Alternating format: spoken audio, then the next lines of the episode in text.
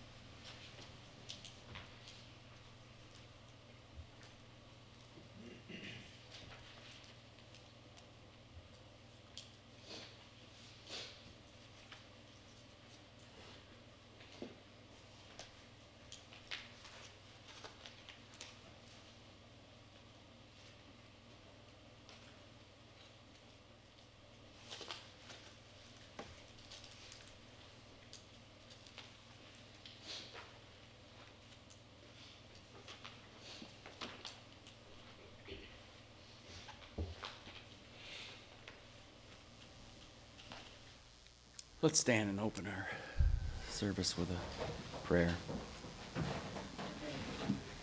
Dale, can I ask you again?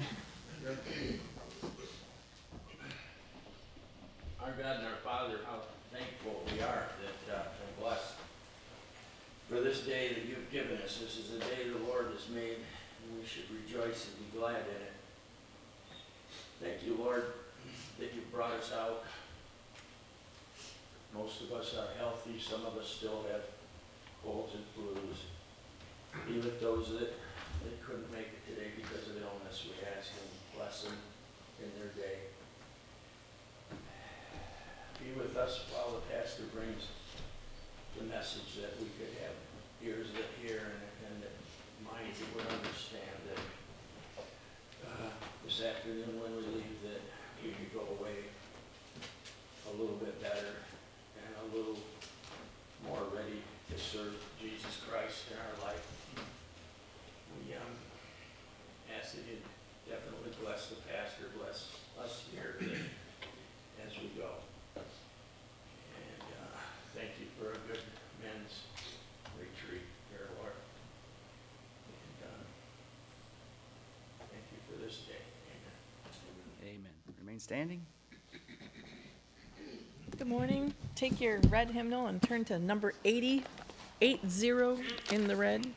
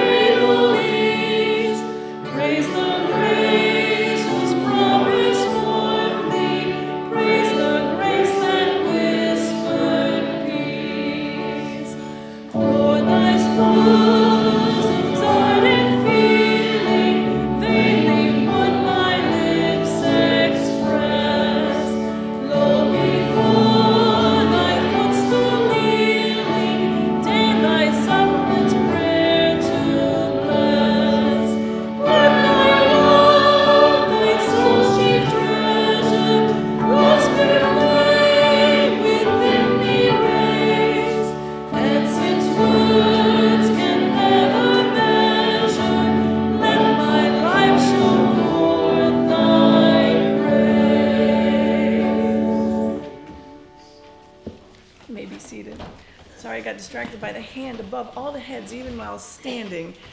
And I think it was Andrew's hand that I saw first. Andrew, do you have a favorite hymn?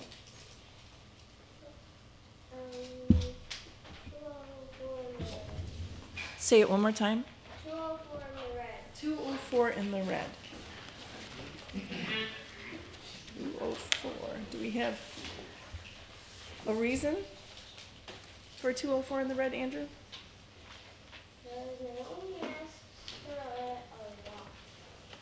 Okay.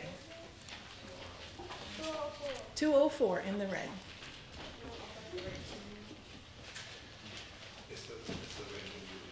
Yeah, it's good. Yep.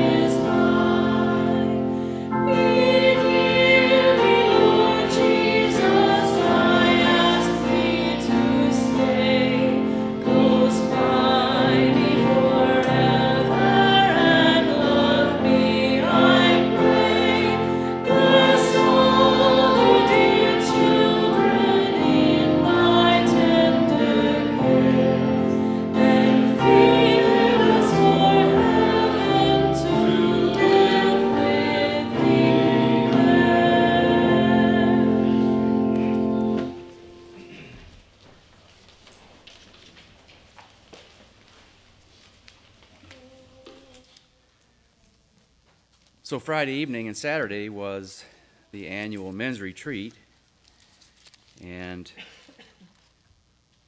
we had our speaker. We had to move the camera back this morning. Mr. Whipple is well over 6 feet. I mean, well over. And he spoke from James.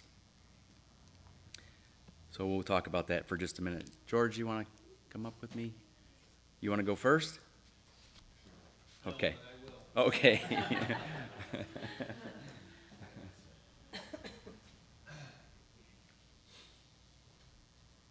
I thought that the message that he brought was very timely and very interesting from the standpoint that personally I've been struggling with the idea that we must be missing something in the concept of what church is really about and what our Christian faith walk should be like.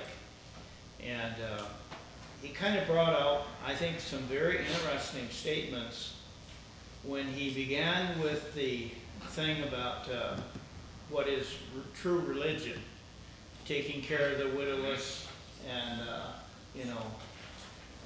the orphans and so on and so forth. And there are other scriptures that could be quoted in that same vein, but it seems to be a very far thought from where we're at today. We seem to be happy with just making it through church attendance or coming to Sunday school or doing certain things that we as Christians think is necessary. But I think it's time, as he brought out, that we stop and really consider what the Scripture says about other things that we don't practice and participate in as we should. And Pastor and I were talking earlier today, and I said, well, I thought his first message was the best. And he said, well, I didn't. It was too long. And I said, but the content was good, you know. And the first night was kind of long, but the whole thing was excellent because he had a lot of thoughts, almost more than you can handle, and you know, there's a lot to chew on, and I really appreciated his ministry to us. So great, thanks. I'm not much of a note taker. I find that as I'm taking notes, I miss what's going on in the sermon. But let me try to introduce you to him briefly. I'm guessing his age is in his middle 60s, and was in the pastorate, I believe he said 42 years. Don't kind of know what changes happened, but his parents are still living and needed help. I believe they certainly would be in their 90s. So the decision was made for him to leave the church that he was pastoring. What did he say? He was in there for 27 years? He was in that church 27 years. They moved about 6 hours away to be near his parents and are caring for his parents. Mom is in a nursing home. Dad lives a few miles away, and so he goes, picks up Dad, takes him to the nursing home. They visit every day. And so I thought, how wonderful that he would have opportunity and the ability to do that. But anyway, so what that meant was, I guess that freed up some time, from being a full-time pastor. So he is the executive director of, let me think of the name. What's the name of the ministry? Bethsaida Ministry. And that's a ministry that deals with orphans, primarily orphaned from the AIDS epidemic, or pandemic, if you will, in southern Africa. And so he's fairly involved in that, and I'll just say what I appreciate that ministry and what they're trying to do, and apparently under his leadership, they're trying to put the African people kind of in the driver's seat, if you will. So instead of having all the administration and all the management and all the money coming from the United States, they're trying to say, no, we'll kind of come alongside of you, and the African people will be in charge, and we'll certainly help fund and stuff. So I appreciated that, and that sounded like that transition was going to take place over the next couple of years. As to the content of the conference, I can probably give it to you best from the text. So not to go into detail, but let's read James, the first chapter, 22. You don't have to go there. He was in the whole first chapter, but I'm going to start at 22. Do not merely listen to the word and so deceive yourselves. Do what it says.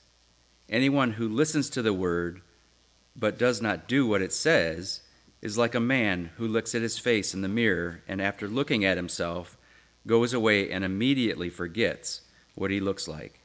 But the man who looks intently into the perfect law that gives freedom and continues to do this, not forgetting what he has heard but doing it, he will be blessed in what he does. So that was kind of the gist of it, or the theme of it, at least from where I sat, in that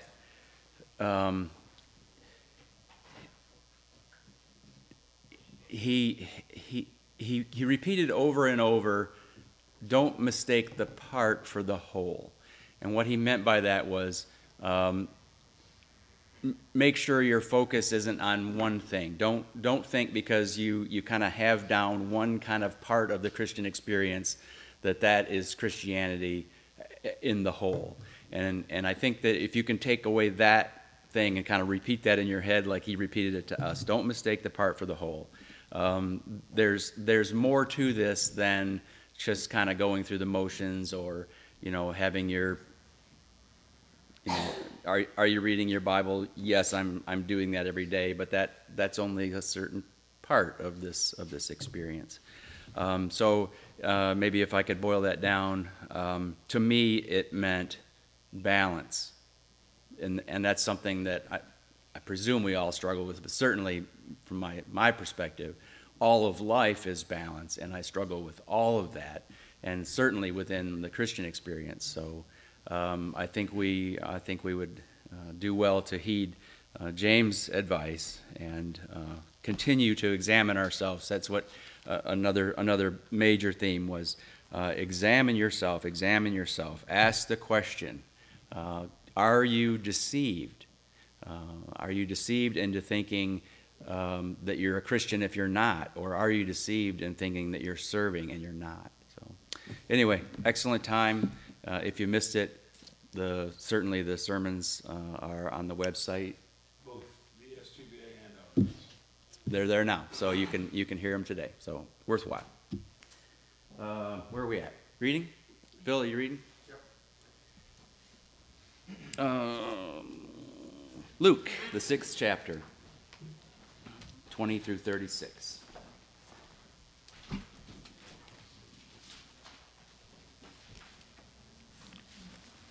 We're reading from the New International Version.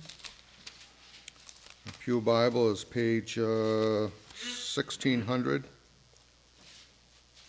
20 through 36. Please stand with us.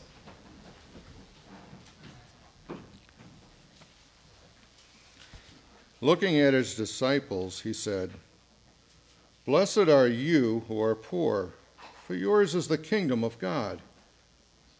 Blessed are you who hunger now, for you will be satisfied. Blessed are you who weep now, for you will laugh. Blessed are you when men hate you, when they exclude you and insult you and reject your name as evil because of the Son of Man. Rejoice in that day and leap for joy, because great is your reward in heaven. For that is how their fathers treated the prophets. But woe to you who are rich, for you have already received your comfort. Woe to you who are well fed now, for you will go hungry. Woe to you who laugh now, for you will mourn and weep. Woe to you when all men speak well of you, for that is how their fathers treated the false prophets. But I tell you who hear me, love your enemies, do good to those who hate you, bless those who curse you, pray for those who mistreat you. If someone strikes you on one cheek, turn to him the other also. If someone takes your cloak, do not stop him from taking your tunic. Give to everyone who asks you. And if anyone takes what belongs to you, do not demand it back. Do to others as you would have them do to you. If you love those who love you, what credit is that to you? Even sinners love those who love them. And if you do good to those who are good to you, what credit is that to you? Even sinners do that. And when you lend to those from whom you expect repayment, what credit is that to you? Even sinners lend to sinners, expecting to be repaid in full. But love your enemies, do good to them, and lend to them without expecting to get anything back. Then your reward will be great, and you will be sons of the Most High, because He is kind to the ungrateful and wicked. Be merciful, just as your Father is merciful." Lord, would you add your blessing to this reading of your holy, inspired word. Amen. Amen.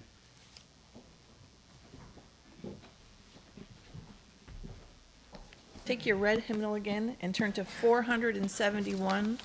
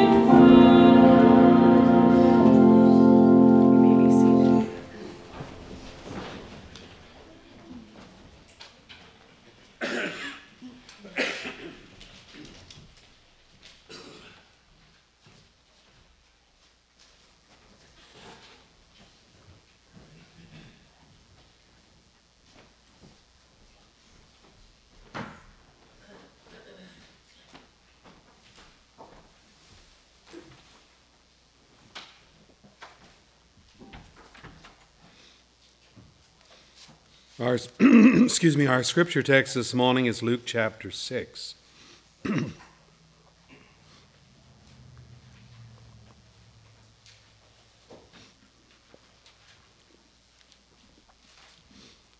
looking at the various pains of living the Christian life. And in our last study, we delved into the hurt of unjust suffering.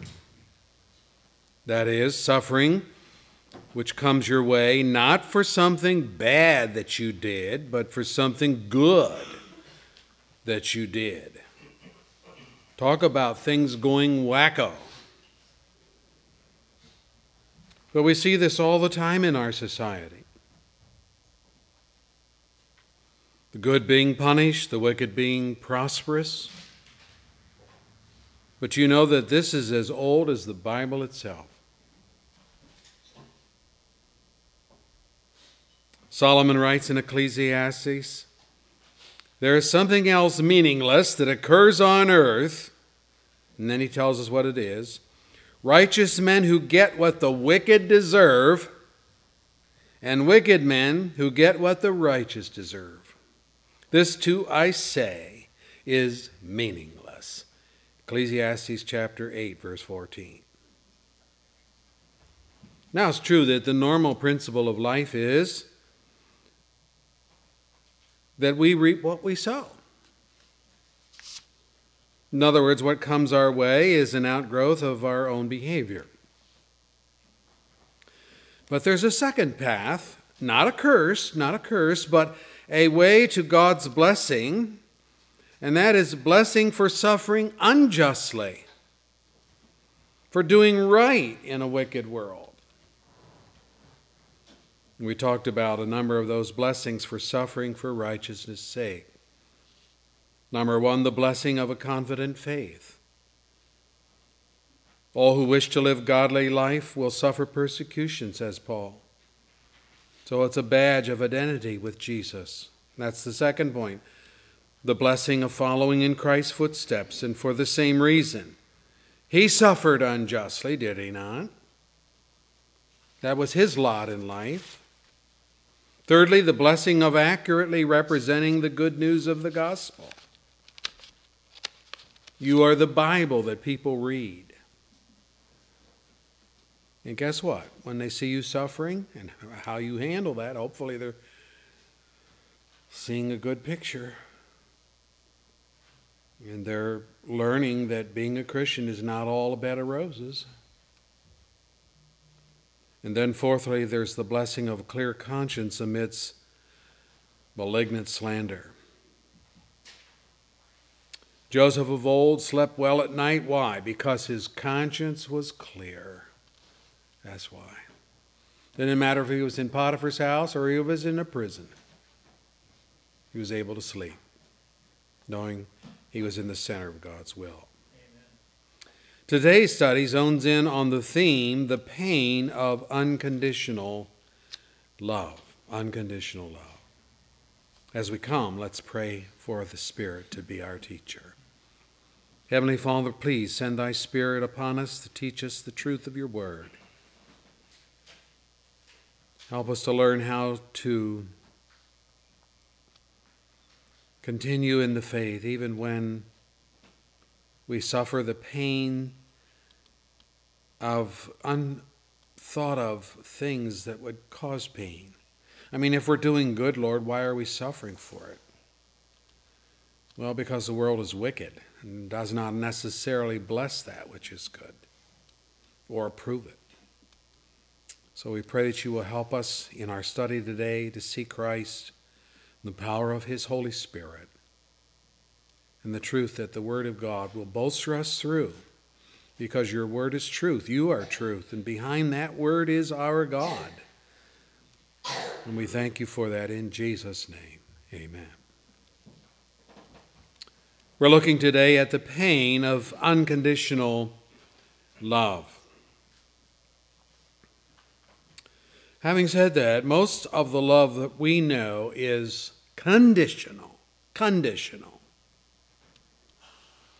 Jesus outlines this in verse 32. If you love those who love you, What credit is that to you? Even sinners love those who love them.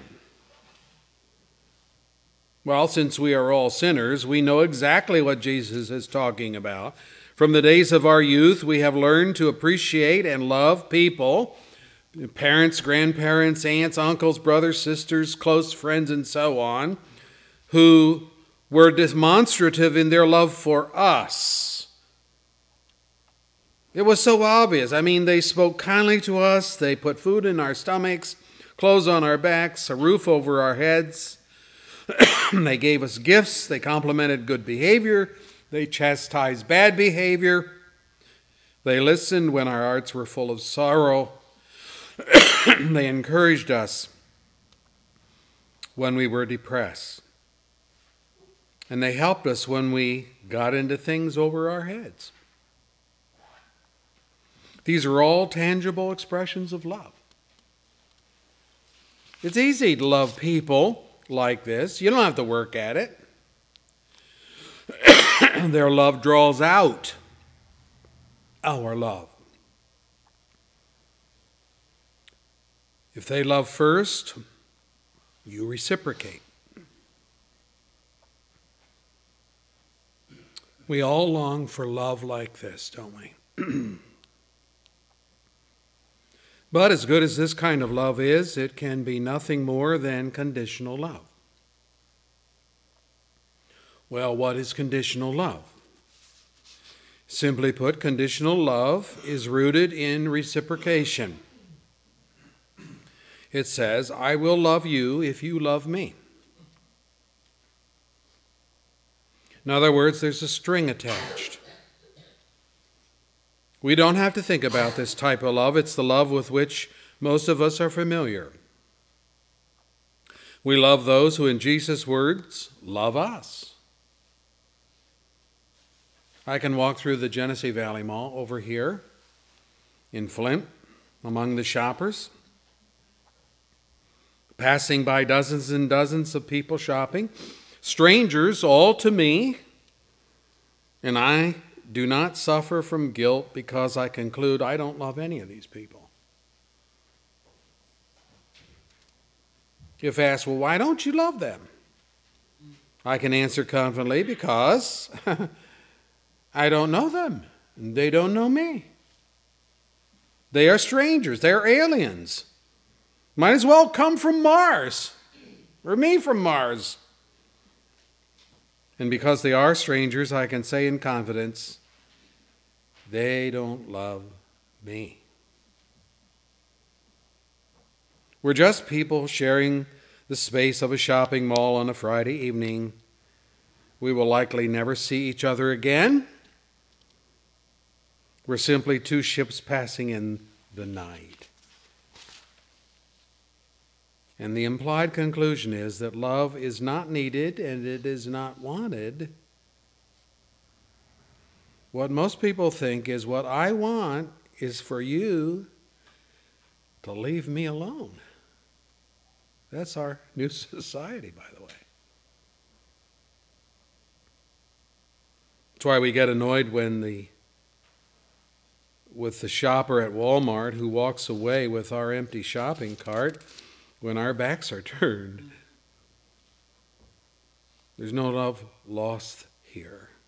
Where's my shopping cart? It was just here a minute ago. I just turned my back. In the blink of an eye, someone stole my cart. We become angry, become belligerent, we get put out, we never think. They didn't know that the cart was mine. No, they did it on purpose. My thoughts were rebuked one day when I turned to see an elderly lady leaning on the cart as she walked away with her cane hooked over the handle. And I knew in an instant she needed it more than me. Conditional love is selfish love. It is love that says, what's in it for me?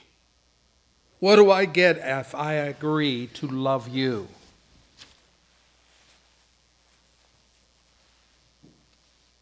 As soon as the relationship seems to be one-sided, then love, if it can be called such, begins to cool.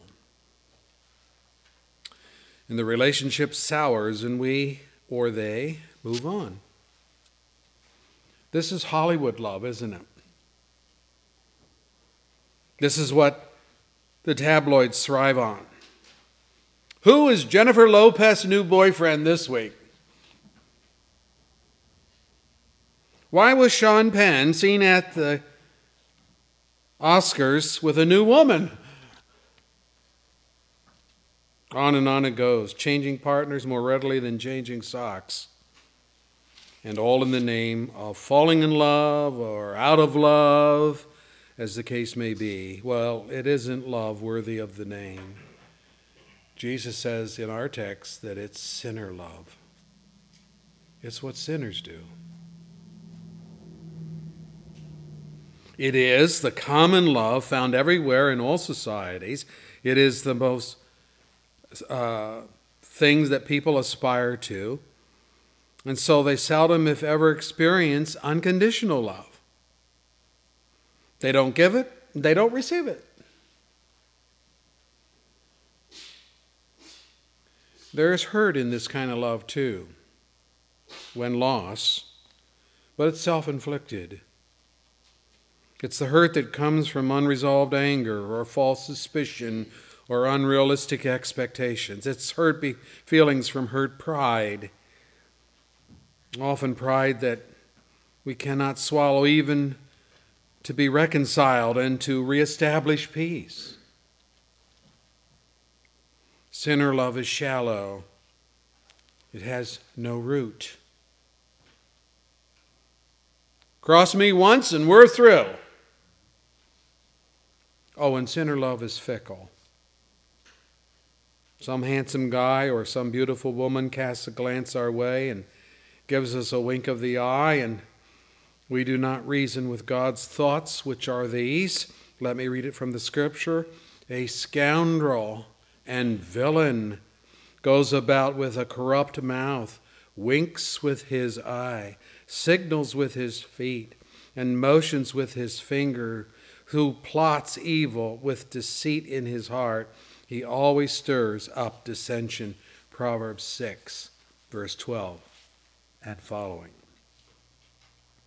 In other words, sinner love is completely and wholeheartedly self-absorbed. Not only does it feed on immediate gratification, it expects it. And when that expectation is not there, the love dies in the coals like the coals of a fire on a rainy afternoon. Now, as I said, we all experience this kind of conditional love. We do not necessarily plan it, though some may scheme, but we fall into it.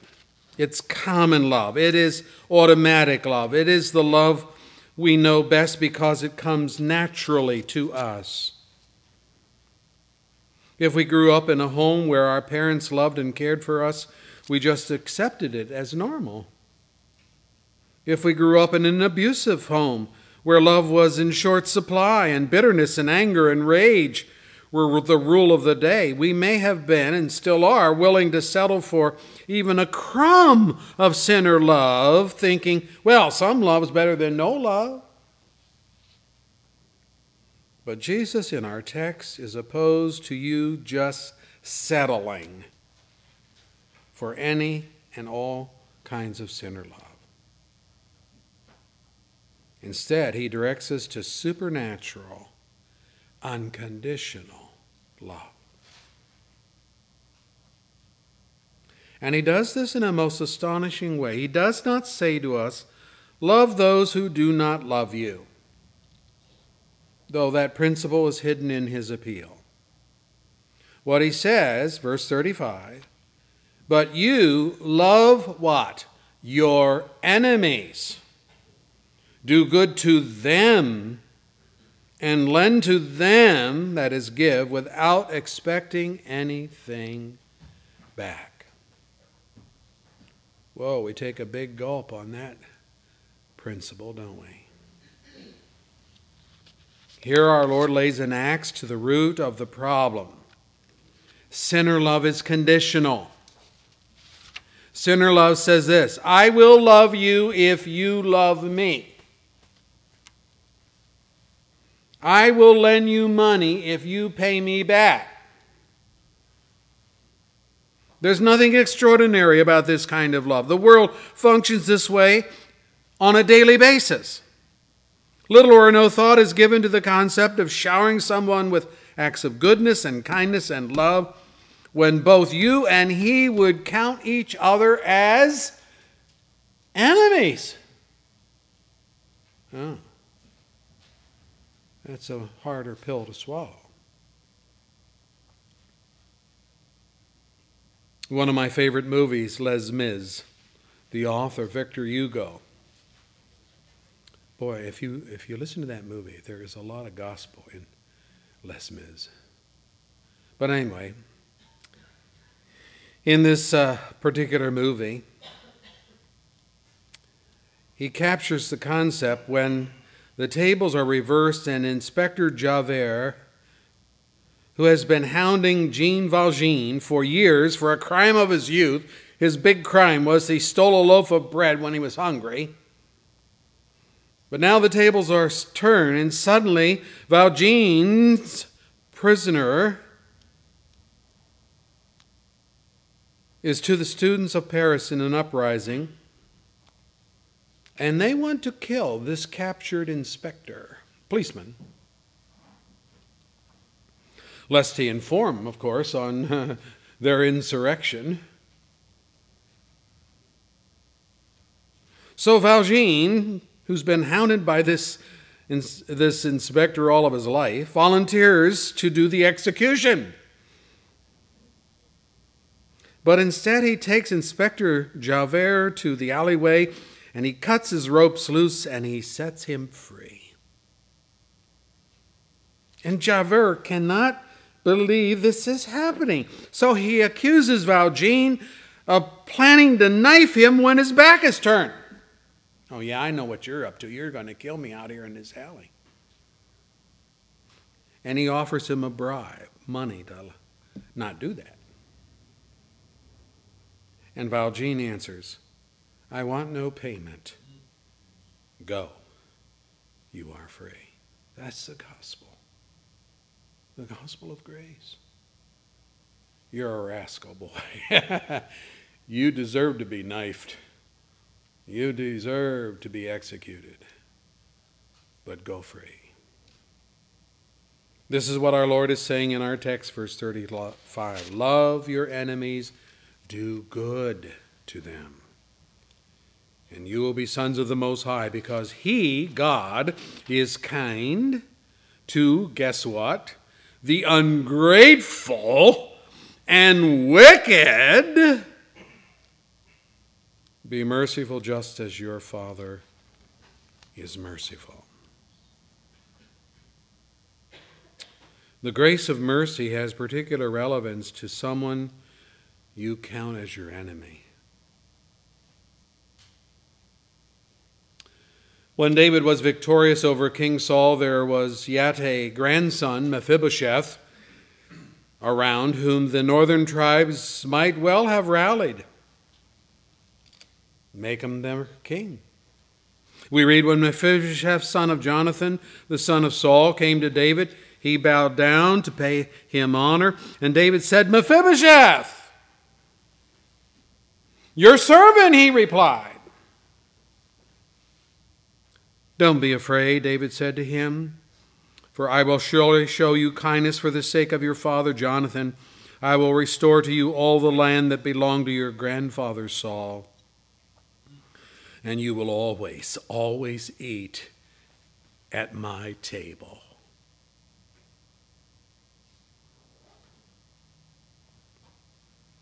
And we read that Mephibosheth bowed down and said, what is your servant that you should notice a dead dog like me? 2 Samuel 9, verse 6 through 8.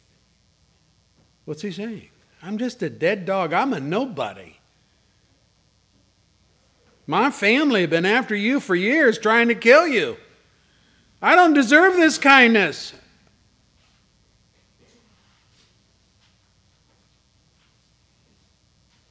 Unconditional love is merciful love. It is God-like love.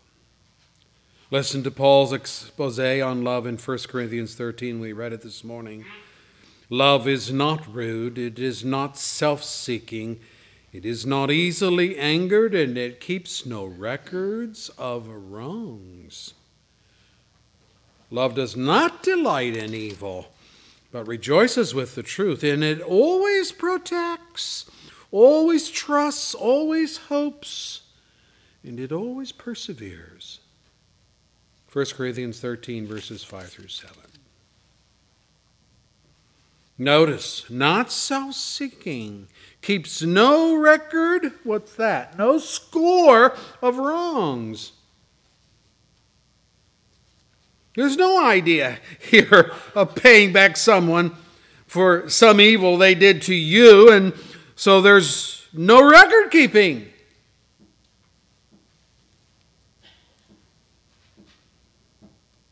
Bygones are truly bygones. They are forgiven and they are forgotten with true love.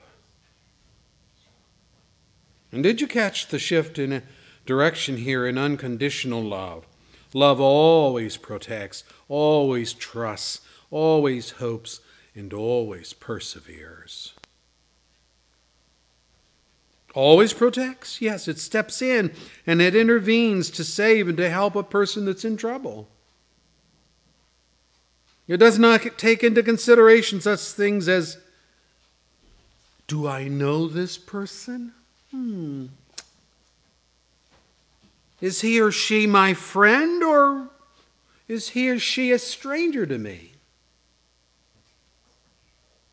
Oh, if I get involved, what might happen to me?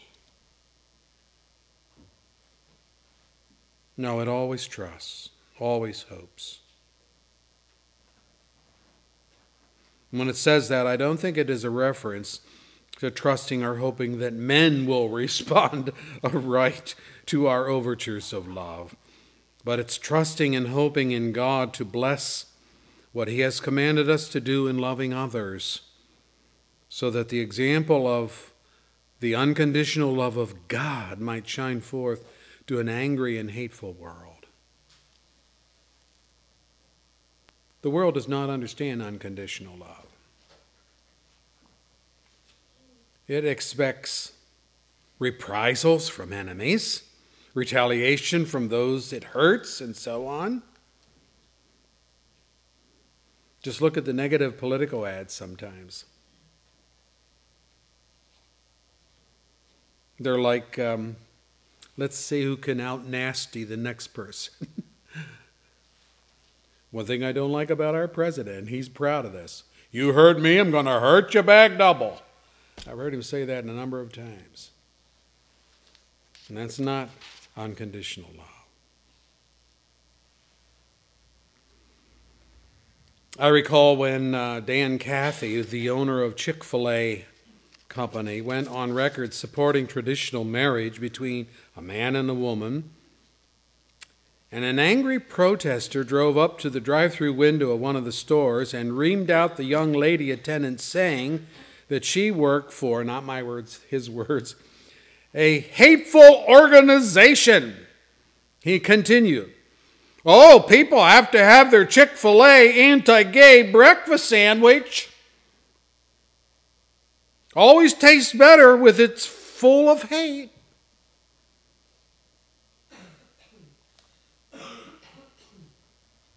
She responded in a kind and gracious manner, without losing her temper, without retaliation, without vitriol speech pouring out of her mouth. And she told the man that her company believes in treating all customers the same.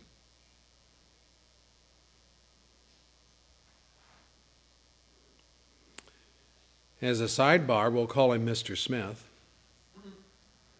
He lost his job at a medical supply company.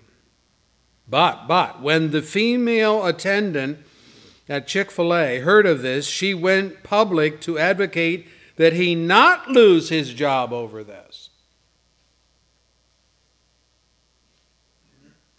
This is exactly what our response is to be. Listen to Peter's exhortation. But in your heart, set apart Christ as Lord, and always be prepared to give an answer to everyone who asks you to give the reason for the hope that you have. But do this with gentleness and respect, keeping a clear conscience, so that those who speak maliciously against your good behavior in Christ may be ashamed of their slander. It's better, if it is God's will, to suffer for doing good than for doing evil. 1 Peter 3, verse 15 through 17. Again, first part of the chapter. Finally, all of you live in harmony with one another. Be sympathetic. Love as brothers. Be compassionate and humble. Do not repay evil with evil or insult with insult, but with a blessing, because to this you were called, so that you may inherit a blessing. For whomever would love life and see good days must keep his tongue from evil and his lips from deceitful speech. We must turn from evil and do good. He must seek peace and pursue it. 1 Peter 3, verse 8 through 11. And Paul adds, let your conversation be always full of grace, seasoned with salt, so that you may know how to answer everyone. Colossians 4, verse 6. Again from Paul, bless those who persecute you. Bless and do not curse. Do not repay anyone evil for evil. Be careful to do what is right in the eyes of everybody. And if it is possible, as far as it depends on you, live at peace with everyone. Do not take revenge, my friends, but leave room for God's wrath. For it is written, it is mine to avenge, I will repay, says the Lord. On the contrary, if your enemy is hungry, feed him.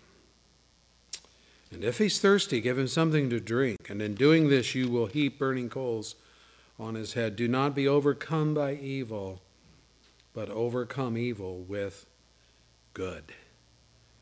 Romans 12, verse 14 and following. May I say that that is precisely what the young attendant at the Chick-fil-A window did in obedience to Christ and his command of unconditional love. Now back at 1 Corinthians 13, let's catch a last characteristic of unconditional love. Love, says Paul, always protects, yes, always trusts, always hopes. Now notice verse 7, always perseveres. Always perseveres. What I am saying is that conditional love gives up. If your love is conditional, it has the potential of giving up. It throws in the towel. It says, I've had it up to here. I'm out of here.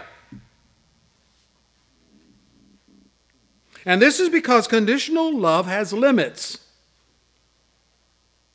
If things are not going well, if the person doesn't feel that they are receiving the due attention and consideration or affection they expect in the relationship, there's no incentive to tough it out. Pride enters in. Laziness enters in. Preoccupation with easy enters in. As noted, this is epidemic among Hollywood celebrities. They have the fortitude of a wet noodle. That's about it when it comes to tenacious love. Contrast this to unconditional love. Unconditional love is determined to love, even if the love is not reciprocated, even if the other party could care less. Maybe I should say it this way, even if there's little or no feelings of love.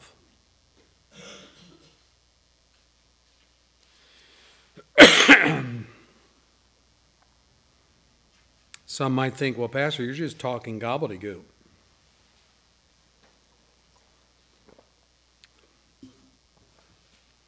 And I would say that you say that because you define love almost exclusively with the emotional aspect of love, that is, feelings of love.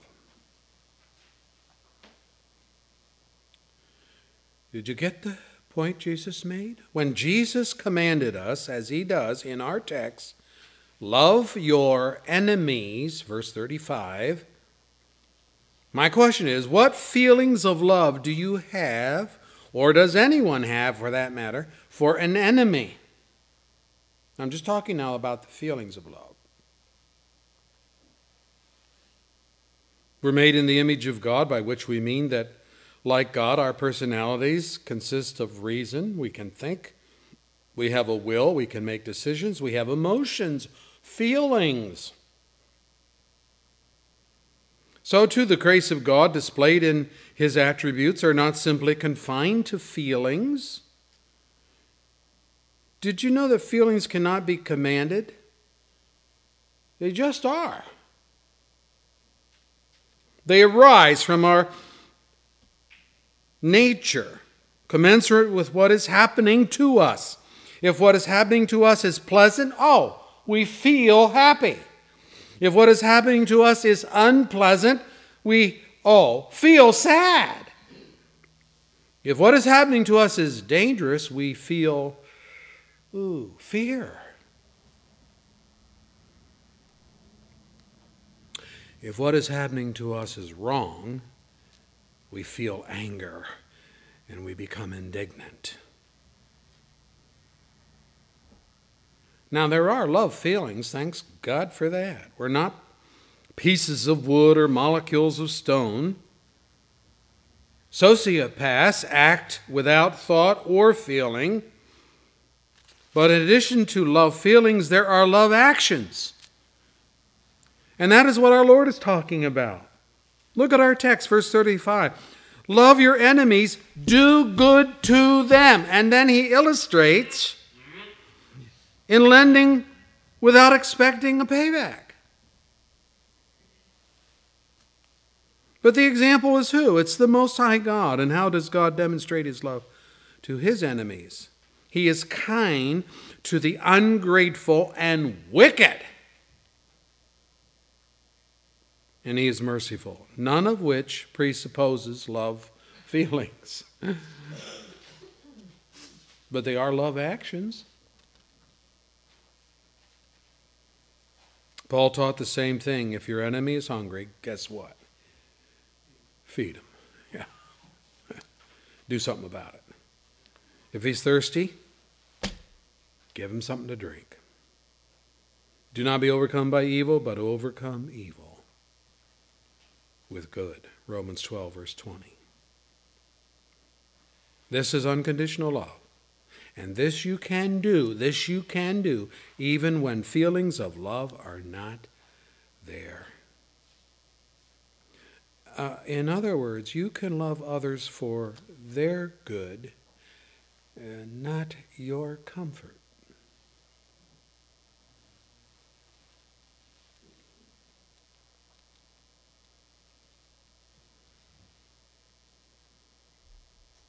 How do we deal with the pain of unconditional love?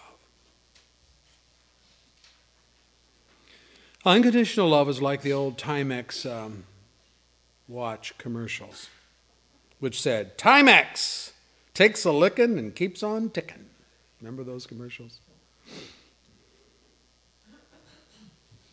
Since this love is not based on what you or I get out of it, since it is more concerned with the other party, unconditional love can often be trying because it demands good out of a bad situation. It's not easy to love someone who is in your face, who is obnoxiously rude, who is unreceptive to your overtures of kindness, It just as soon spit in your eye as shake your hands. Unconditional love will stretch the limits of your faith. Jesus says, verse 27, love your enemies. And then he lists three ways in which you can demonstrate unconditional love. It's right here in our text. Number one, do good to those who hate you.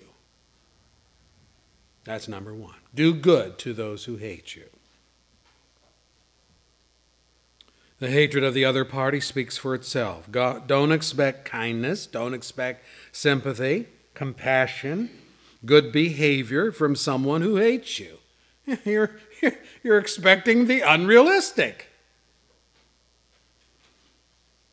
The hate could be justified or it could be contrived, but either way, people who hate you wish you ill, and they're happy when you fall. And what is more, since they hate you, they expect you to hate them and to reciprocate in the same way they would on any given situation. Well, that's conditional love. They don't love you, so they don't expect you to love them. It's a kind of given.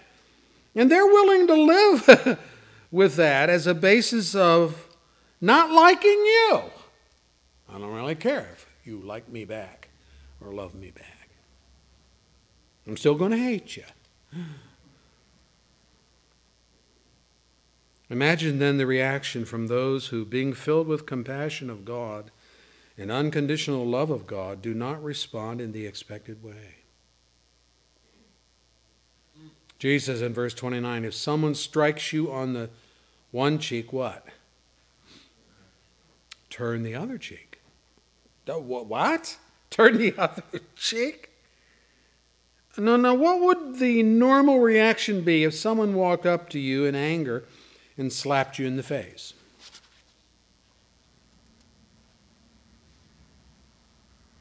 You said something they didn't like. You did something they did not approve. Or neither. They just hate you for who and what you are. A Christian trying to live in an exemplary life, and whop, they slap you in the face. I dare say that the normal response would be to slap them back. Who do you think you are? Why did you hit me? And before long, the fists would be flying, and what a shocker, however, if instead of slapping back, you turn the other cheek. This is passive, it's not aggressive, and it's also humbling.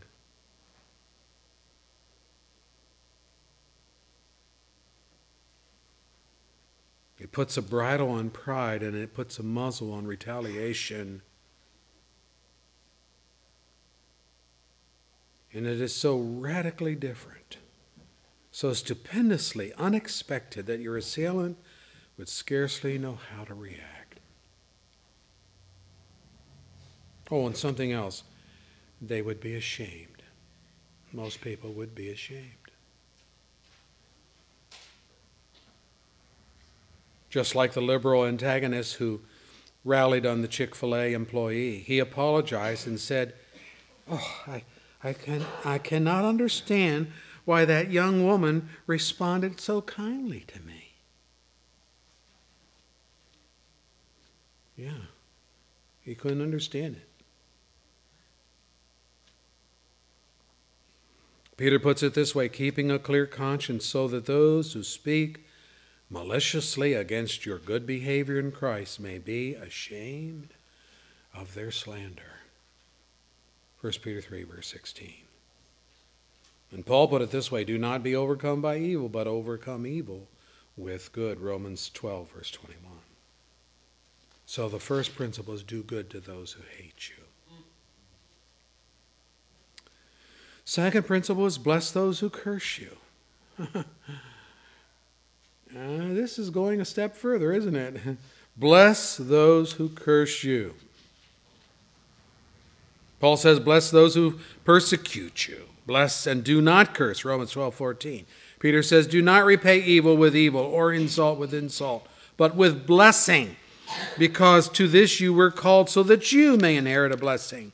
For whoever would love life and see good days must keep his tongue from evil and his lips from deceitful speech. 1 Peter 3, verse 9 and 10. Now again, is this normal? Someone calls you out and curses you as an SOB or worse? What's going to be your general response? Well, a war of words probably ensue, and maybe fists will start flying, or chairs or tables or whatever. And Solomon makes this connection. He says, as charcoal to embers, and as wood to fire, so is a quarrelsome man for kindling strife. Proverbs 16, verse 21. He says again, an angry man stirs up dissension, and a hot-tempered one commits many sins. Proverbs 29, verse 22. Don't most fights begin with words? So if you can get a control of your tongue, that's a plus. David said of the wicked, your tongue plots destruction. Your tongue plots destruction. It's like a sharpened razor. You who practice deceit, you love evil rather than good, falsehood rather than speaking the truth. You love every harmful word. Oh, you deceitful tongue. Psalm 52, verses 2 through 4. Wow. And James gives this exposé. He says, the tongue is a fire. It's a world of evil among the parts of the body. It corrupts the whole person. It sets the whole course of life on fire and is itself set on fire by hell. Ooh. It is a restless evil. I'm still reading scripture. It is a restless evil. It's full of deadly poison. Oh, with the tongue we praise our Lord and Father, and with it we curse men who have been made in God's likeness. Out of the same mouth come praise and cursing. Salt water and fresh. My brothers, this should not be. James 3, verses 6 through 10. Picture then the very supernatural, the very unsuspected, unheard of display of supernatural love when in response to a curse we respond with a blessing. What does it mean to bless someone? Well, it means to call down a praise upon someone, to ask God's goodness to be upon a person. And that's supernatural love. It's Christ in action, who, when he was reviled, did not revile in return. When he suffered, he did not threaten. 1 Peter 2, verse 23. And if ever anyone had cause to curse somebody or to call down wrath on somebody, it would have been Jesus on his executioners.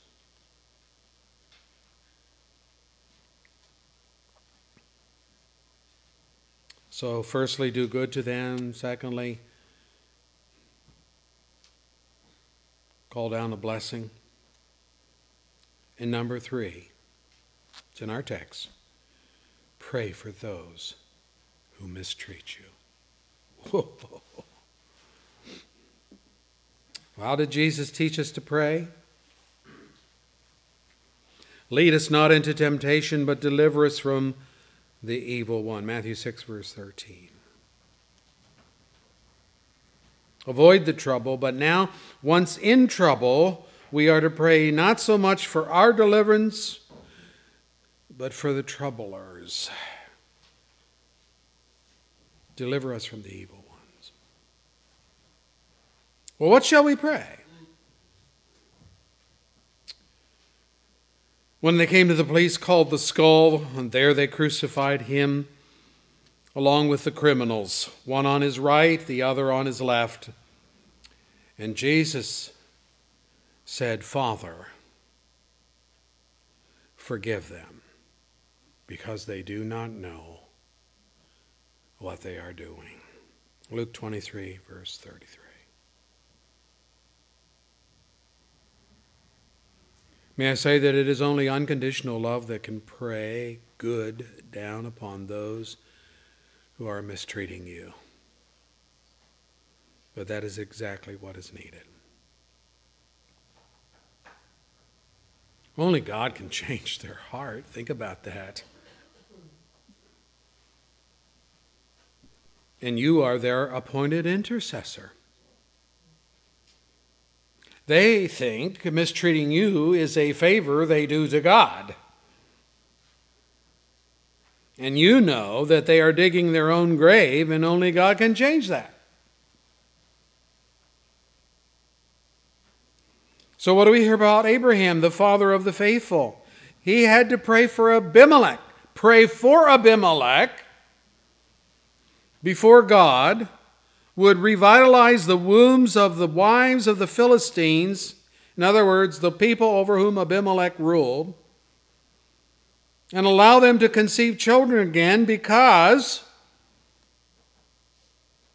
in Abimelech taking Sarah and planning to marry her as his own, God had closed all the wombs of all the Philistines. You can't have a nation very long if you're not having babies and producing new children.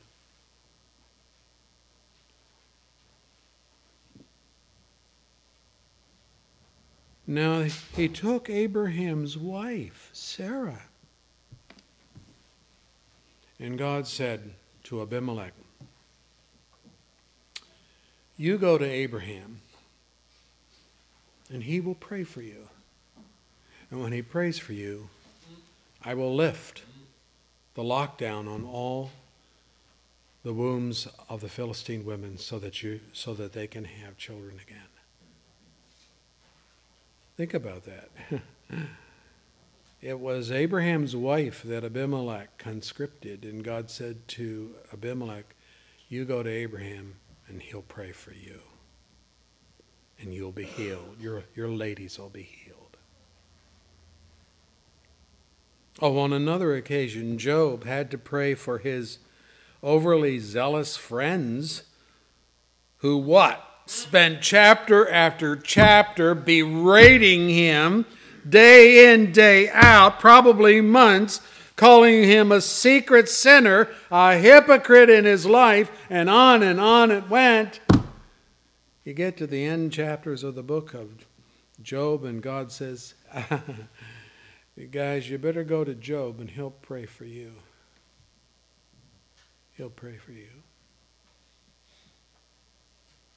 It's God's people that touch the heart of God. And if you're not going to pray for the wicked, if you're not going to pray for your enemies, there's going to be no healing. There's going to be no change in society. I don't love my enemies. You don't have to have love feelings. You have to have love actions. Oh, and just let me close on this feeling matter. Jesus taught, where your treasure is, that's where your heart will be. The heart speaks of the feelings. Where your treasure is, that's where your heart will be. That's where the love feelings will be.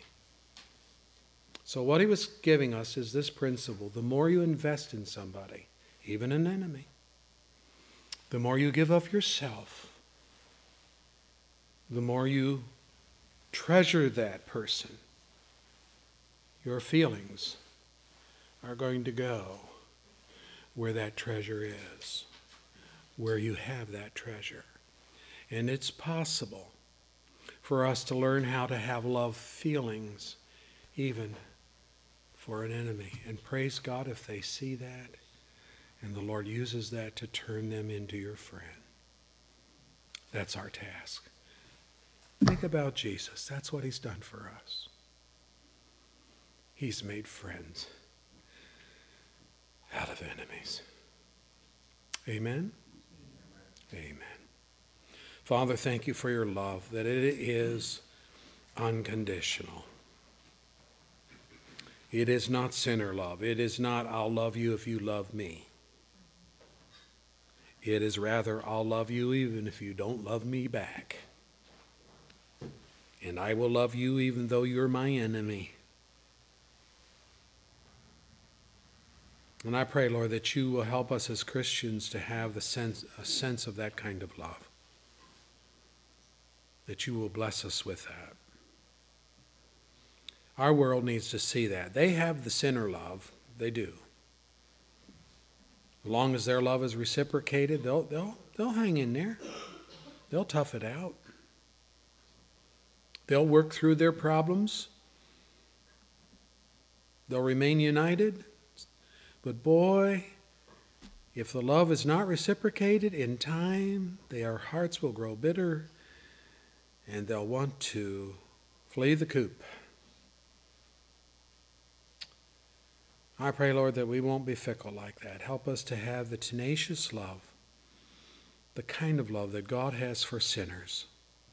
Grant that to us as well. Help us to love our enemies and to bless them when they curse us and to do good to them when they have our ill in their mind and heart, when they want to do us harm.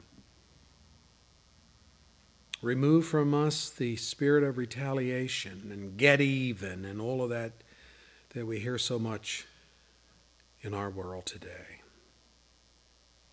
Help us to live Christ before the watching world.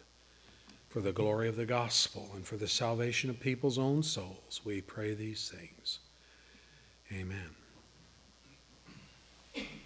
Our closing hymn is from Trinity, Red Hymnal 654.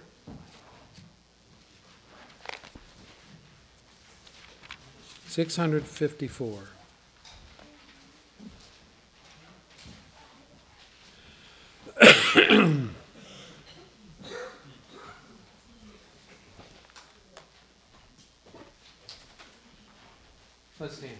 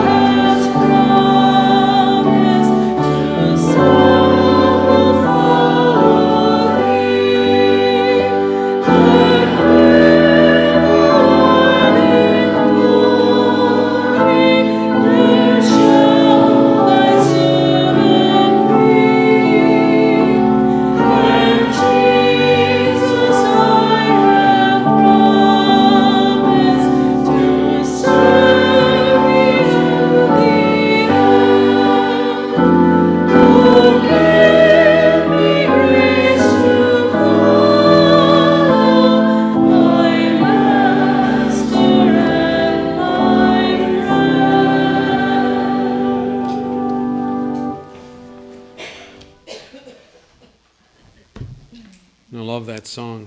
We do need the grace of God to follow all the way to the end, don't we? It's not by our own strength. I mean, when you think about it, God asks us to do the impossible. Love an enemy? Bless them? Do good to them? All of those things, that's impossible for human love, but not for supernatural, God-given love and God-given grace. Well, tonight at 6 o'clock, we'll be meeting in the basement for our continual study in the Gospel of John. And tonight we start a new chapter, chapter 18. So what's chapter 18? Well, you should read it before you come tonight, but it has to do with Judas leading the troops to the Garden of Gethsemane to arrest Christ. How could he do that? And then walking up to him and giving him a kiss. The kiss of betrayal. There's a lot of meat in that study. So I hope to see you out tonight at 6 o'clock for our study. Thank you. We're dismissed.